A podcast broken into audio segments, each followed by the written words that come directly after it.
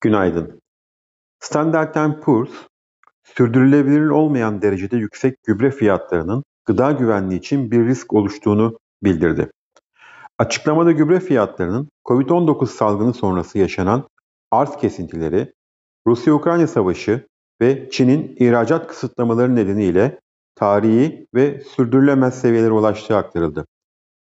Yurt içinde Temmuz'da cari işlemler dengesi 4 milyar dolar açık verirken gerçekleşme 3.1 milyar dolarlık piyasa beklentisinin ve bizim beklentimiz olan 2.6 milyarın oldukça üzerinde kaldı.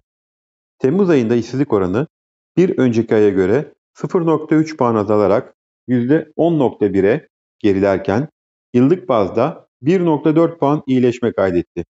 Bugün yurt içinde sanayi üretim endeksi açıklanacak. Sosyal konut projesi ile ilgili açıklamaların bugün yapılması bekleniyor. Yurt dışında Almanya ve Amerika'da tüfe verileri takip edilecek. Bu sabah Asya endeksleri alıcılı, Amerika'da vadeli endeksler hafif alıcılı işlem görüyor. Borsa İstanbul'da pozitif bir başlangıç öngörüyoruz. İyi günler, bereketli kazançlar.